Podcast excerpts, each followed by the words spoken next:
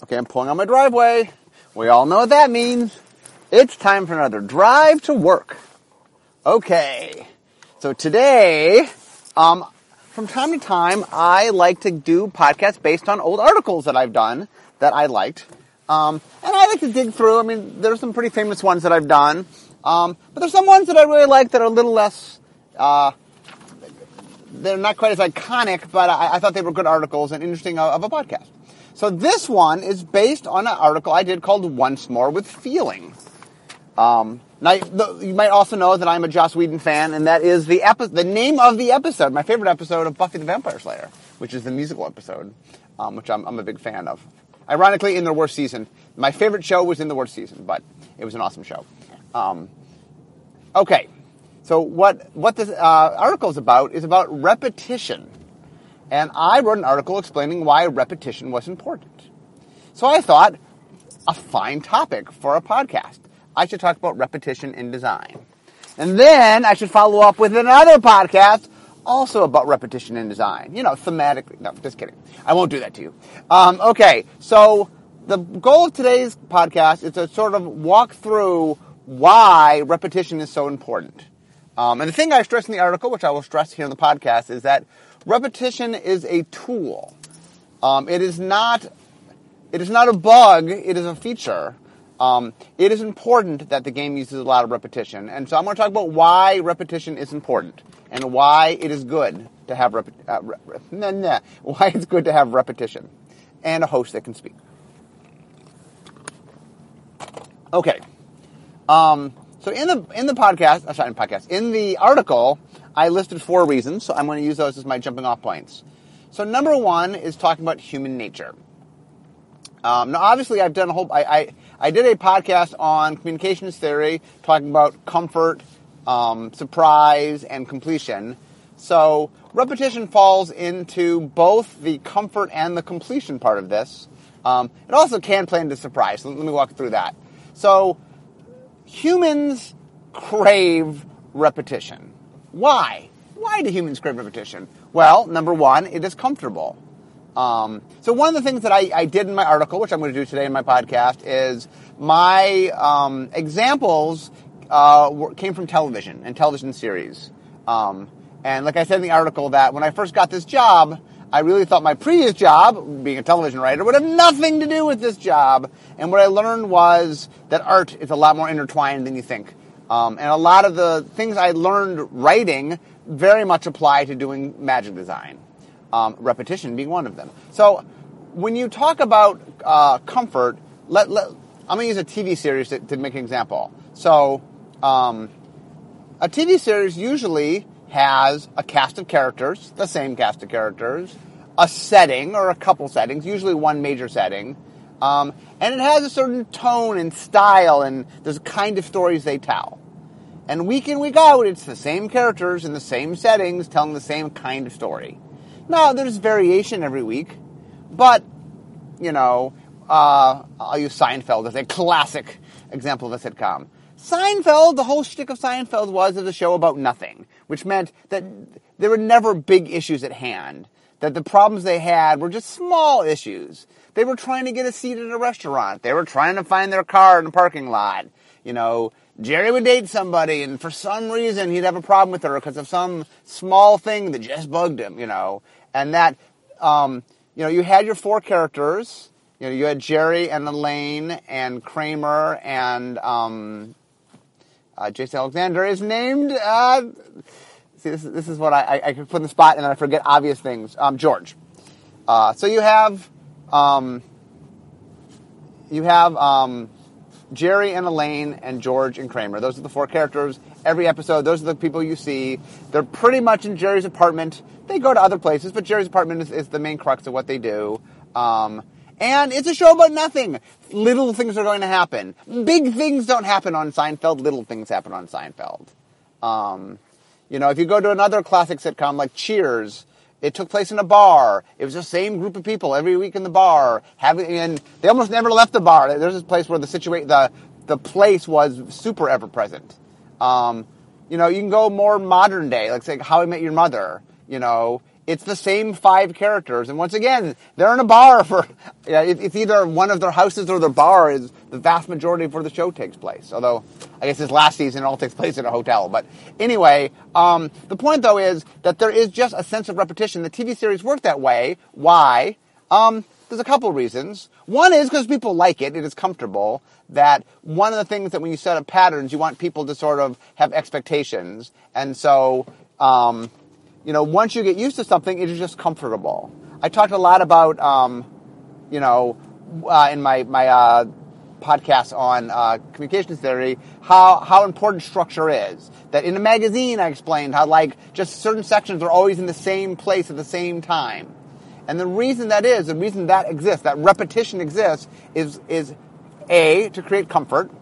That humans crave comfort, and having familiarity just makes them more willing and more willing to embrace and, and want to come back to it. Because you it takes mental energy to to do something new. And not that humans don't like to do new things they do. But a lot of the time you know when they're trying to relax the, the goal isn't really to always see something new. It's also to have some familiarity. And you want new. The shows have different stories and different things go on. But there's a there's a, a general sense you know, the magazine has new articles and new things, but it's ordered in the same way. Magic is very similar, which is you want new things, and people. The funny thing is, people tend to focus on the new things when a new set comes out. They're like, "Oh, what's the new mechanics? What are the new cars? What are the things I haven't seen before?" But a very, very important part of it is, you know, if we took Magic and we pushed it too far, if we said, "Okay, this time we're not, we're going to go farther away from the norm than we normally do," that it, people would actually dislike it. That one of the reasons that magic is magic is because so much of what you know is grounded in the game that you can focus on the new things without feeling disoriented. For example, um, I've talked about this before. Like when you, when we make our, our design skeletons and fill in, like there's just certain effects that always go in certain colors and certain rarities. You know, there is going to be a giant growth at Green Common. There's going to be a naturalized at Green Common. You know, there, there's going to be probably a life gain spell. There's going to be um, land searching. You know, there's there's just things that green does that we want uh, to have a regular familiarity to go. Oh, well, if I play green, oh, well, green's going to ramp me, and you know, certain things green's going to do. There's certain things white's going to do, or black, or blue, or red, whatever you pick. That we have an identity and we want to keep it strong. Now, I'm not saying that there's not room for variation, but in order for variation to mean something, and this is an important part, in order for people to notice the new things, everything else has to be the same. So the example I gave in my article, which I'll, I'll use here, is okay, so you have a sitcom. It's got a cast of characters you know. It has a setting you know. It has a style of story you know. Now let's say they want to change one of those things. Let's say you know, they want to introduce a different set of characters for the show. Or let's say they want to. So, for example, um, uh, I watch a show called Person of Interest, which is a very good show if you haven't watched it. Um, and they have a cast of characters that do something. So, one show, the show starts, and it's not the characters you know, it's a different character who's gone on to become a regular. But at the time, you didn't know this character, and you watch that character do the same kind of things the normal characters do, but it's a different vantage point. So what they did is they said, okay, we're going to switch up who we're watching, but we're going to tell the same kind of story in, in, the in the same. You know, it was set. It was also set, I believe, in New York City. But in, anyway, the, the point was it was very disorienting. But they're like, okay, we're to we're not going to tell a completely different story. We're not going to have a characters you don't know and tell a different story. We're going to tell the same kind of story, but with a different character. Or a lot of times on a sitcom, you know, they go somewhere. And now it's like, okay, it's the cast you know. You know, uh, Modern Development goes to Hawaii. Well, you don't know Hawaii, but you know them and you know the kind of stories they're telling. You know, sometimes on Cheers they leave the bar. It happens. Um, and that if, if your episode is about them going somewhere else, then you want to keep your characters the same. You want to keep the type of show it is. Let's say you want to tell a different, you want to do a different show from normal. You know, you want to shake things up. It's a very special episode of Blossom, whatever, whatever you're trying to do. Well, you need your characters and your setting to stay steady so that you can do that. Um, you know, for example, um, you know, Ellen did a big show where she came out on the show. It was a very different show, but the characters and the settings were very familiar because that was a different show. That was going to be the focus. You know, whatever it is you're doing on your show, um, notice that they compensate by making sure the other things are known qualities. And, and magic, that's very much the same way. We want to change things about magic. In order to change things about magic, we need to make sure that all the rest of the things are just as you know them. You know, we could do a set in which green doesn't get giant growth if there's a reason to somehow change that up. But there has to be a strong reason for it. You know, otherwise, if we're not doing it with a very concrete purpose, then it just becomes, oh, why they forget giant growth? Where's giant growth? You know, and it's very noticeable. I mean, magic is, it's funny because we like to play magic up as being this ever-changing, evolving thing, which, which it is, but we focus on the change. Because that's the sexy part, it's different. But the part that we don't play up, but is important, is that, you know, one of the things I, I get a lot is I get pe- letters from people who say, um, I used to play Magic back in, name some expansion from long ago. I left for, name some amount of time, it's many years, and when I came back, I was pleasantly surprised. A whole lot of things have changed, but it was still the magic I remember. That, that's one of the things that, that uh, the line I hear a lot is it's still the magic I remember, which is there's something key to what the game is. And as much as we swing the pendulum and move things around, it's still centered in the same place. It's still, it keeps going back to the center, and that doesn't change, you know, and that, so one of the reasons you want repetition is it is comfortable and that it it provides uh, a safe place to be able to allow change to go around it. Um, the other thing, uh, talking about human nature, is that we want some sense of completion. Um, and one of the ways you get completion is by following patterns. Patterns lead to completion. Um, so patterns lead to comfort, and patterns lead to completion. Let me explain. So if you get someone used to a pattern, then the use of the pattern itself becomes comforting but also it's the patterns themselves that allows you as a creative individual to complete what you have set up. Meaning, in order to complete something, I have to create expectation in my audience. In order to create expectation, I have to create some structure where I lead them towards something. That is what patterns do. Um, so, for example, a very common pattern in stories is story structure, which means there's a certain kind of story you're telling. My classic go-to example is uh, the romantic comedy. That you know, when you meet these two characters, I mean, you go into a romantic comedy knowing it's a romantic comedy for starters, and there's just telltale signs. Even if you somehow, you know, let, us say for example, someone says, "I'm going to take you to see a movie, tell you nothing about it." You know, cover your head and take you to a darkened room, and then rip it off and turn on the lights, and here's the movie. You're going to pick up pretty fast as a romantic comedy. I mean, the tone will help you. You'll meet two individuals that, um, one of which probably main character is just broken up. Uh, you will sense some tension between two characters. Probably at first it will not be good. Uh, a lot of my enemies, they're, they're, you know, they start being enemies or, you know, they start not being enemies, but they start, there's some friction between them, you know. And the point of romantic comedy is you're like, oh, I see. I get to watch the story about how these two people end up, start not together and end up together.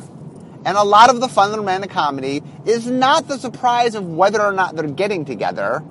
It is watching how. And that's really important. And this, by the way, this is true of all storytelling, which is, I mean, I'm not saying people can't break expectations, but in storytelling, there are archetypal stories. And the reason that exists, the reason there really are a set number of stories is there are certain kinds of stories that humans like to see. Humans, for example, very much care about coupling and about relationships. And so seeing a movie about how two people get together is something they would like to watch.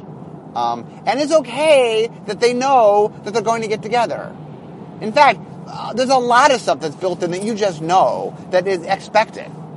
You know, that it, and that's not a bad thing. I know sometimes people worry that like people knowing the gist is a problem, but no, no, actually, it's really good. Um, now, like I said, I'm not saying you can't ever break things, but um, a lot of the reason that you have known quantities is A, when you break them, they mean something, and B, your audience, you want your audience. So, one of the things that's really important about any kind of art is you want your audience to make a personal connection with it. You want them aboard. Now, there's a bunch of different ways to do this, but one way to do it is to make them understand what it is and connect with it. And one of the reasons that stories use patterns and use them very strongly and effectively is that when you understand what it is you're watching, you just create some expectations that the story gets to fill that make you happy.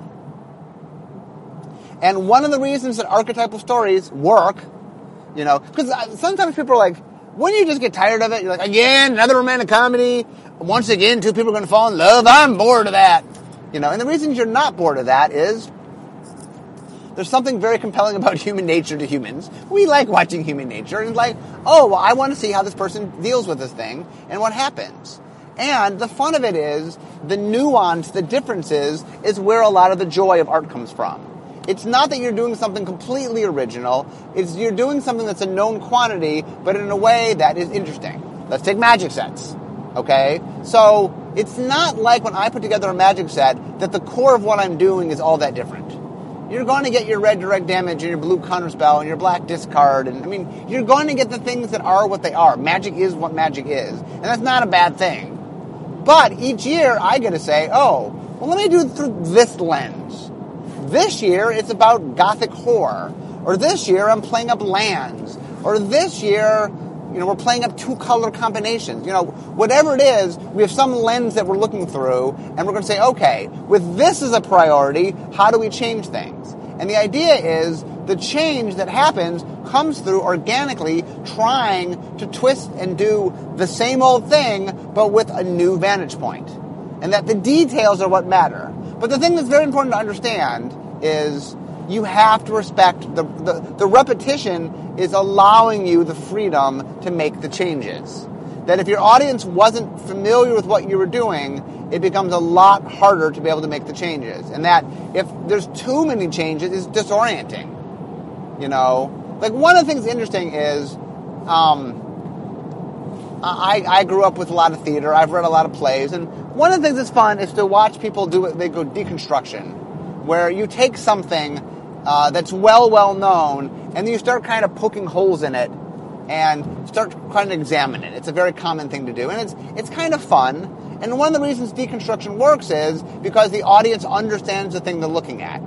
Um, so here's a, cl- a class example of deconstruction. Actually, it's it's a comic book, but it's very famous. So Watchmen.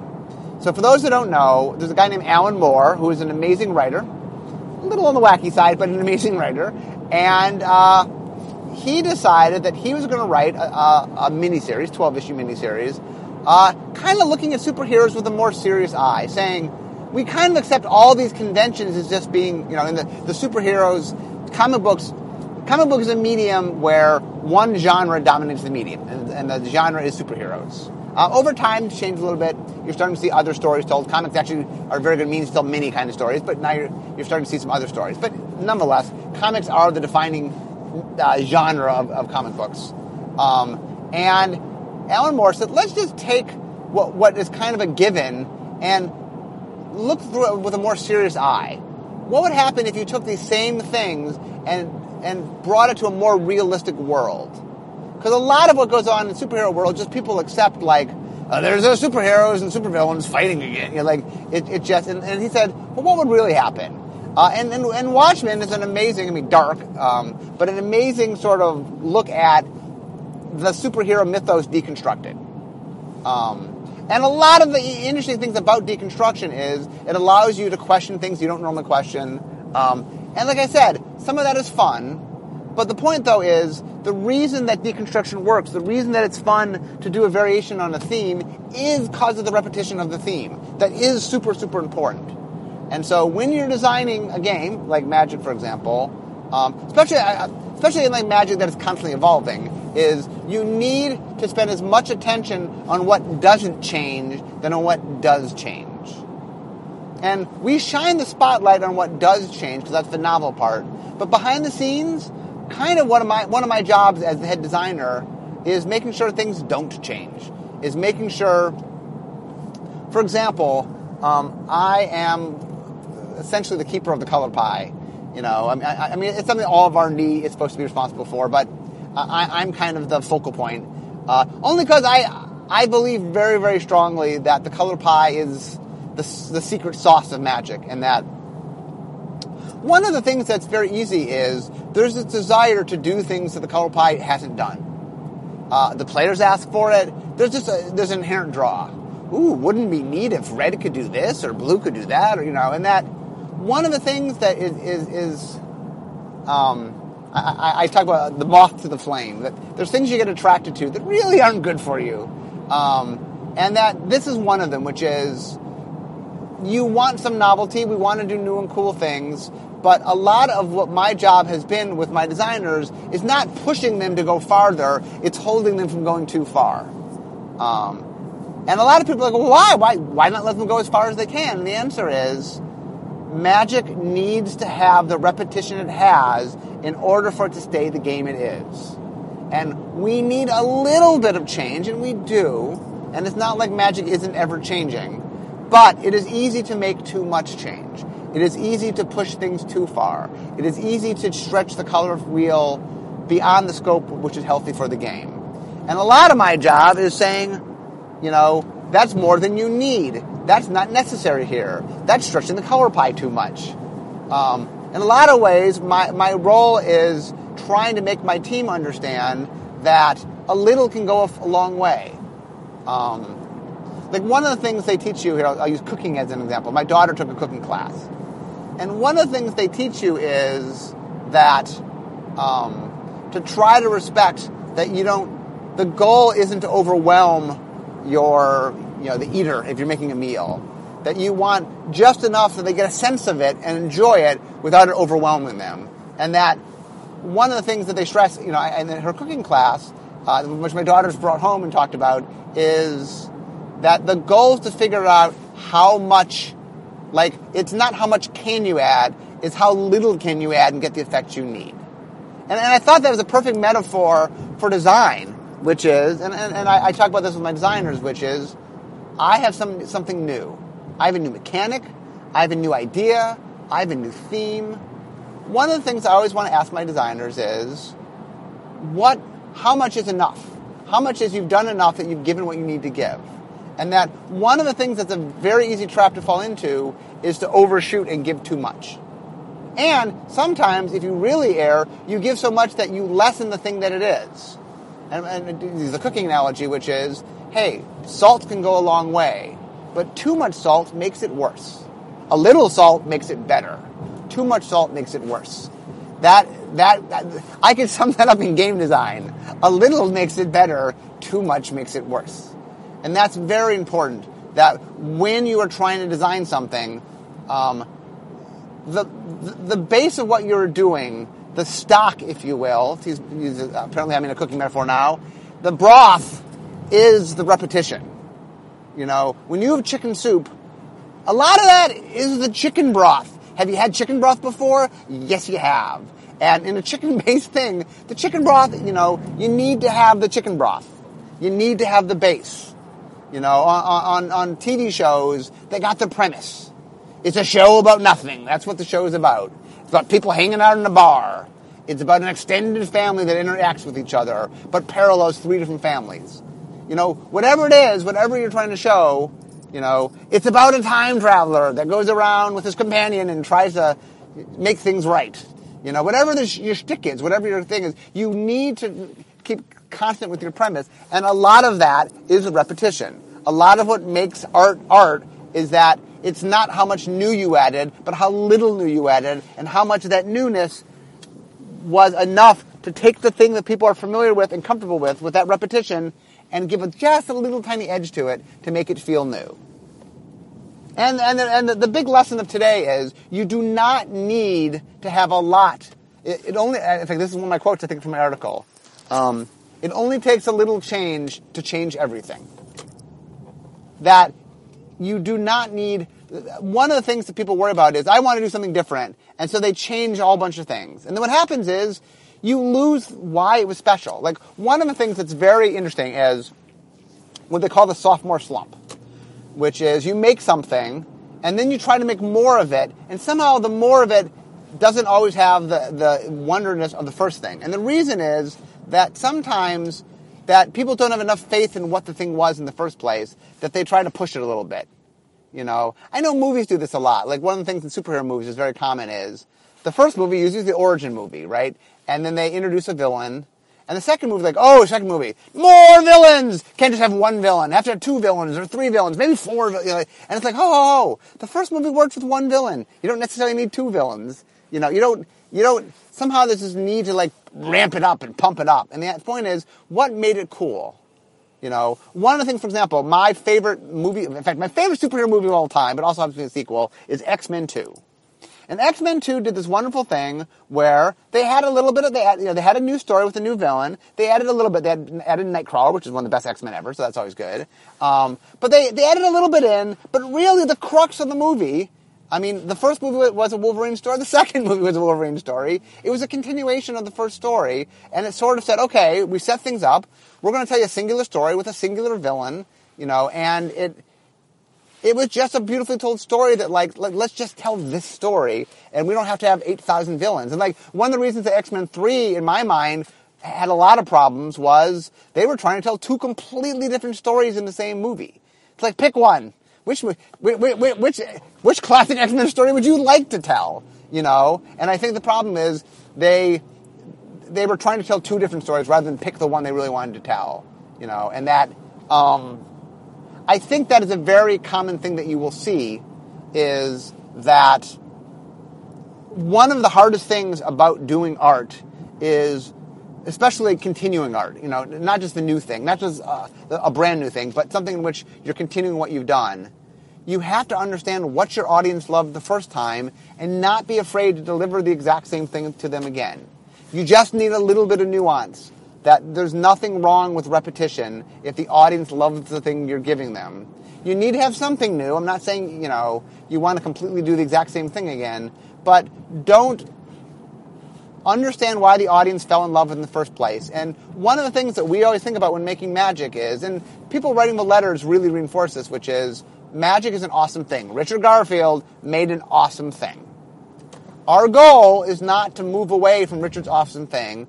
Our goal is to figure out the ways by which we can change up magic, but at its core, at its heart, be that thing that Richard made, be that thing that people fall in love with, and continue to be that thing and that the repetition is is not a bad thing. It's not a bug. You know, repetition is a feature because repetition is the thing that people love. Repetition is what makes it special.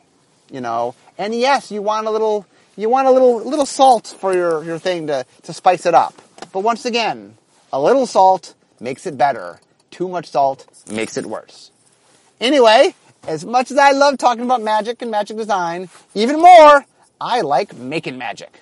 And so I've parked, and it's time to bid you adieu. So thank you very much for joining me, and uh, hopefully, hopefully this resonates. This was a very important topic and something that, uh, if you are someone who does creative stuff, you, you need to really respect the importance of repetition and see it as your ally and as a tool. Thanks, guys. I'll talk to you next time. Bye.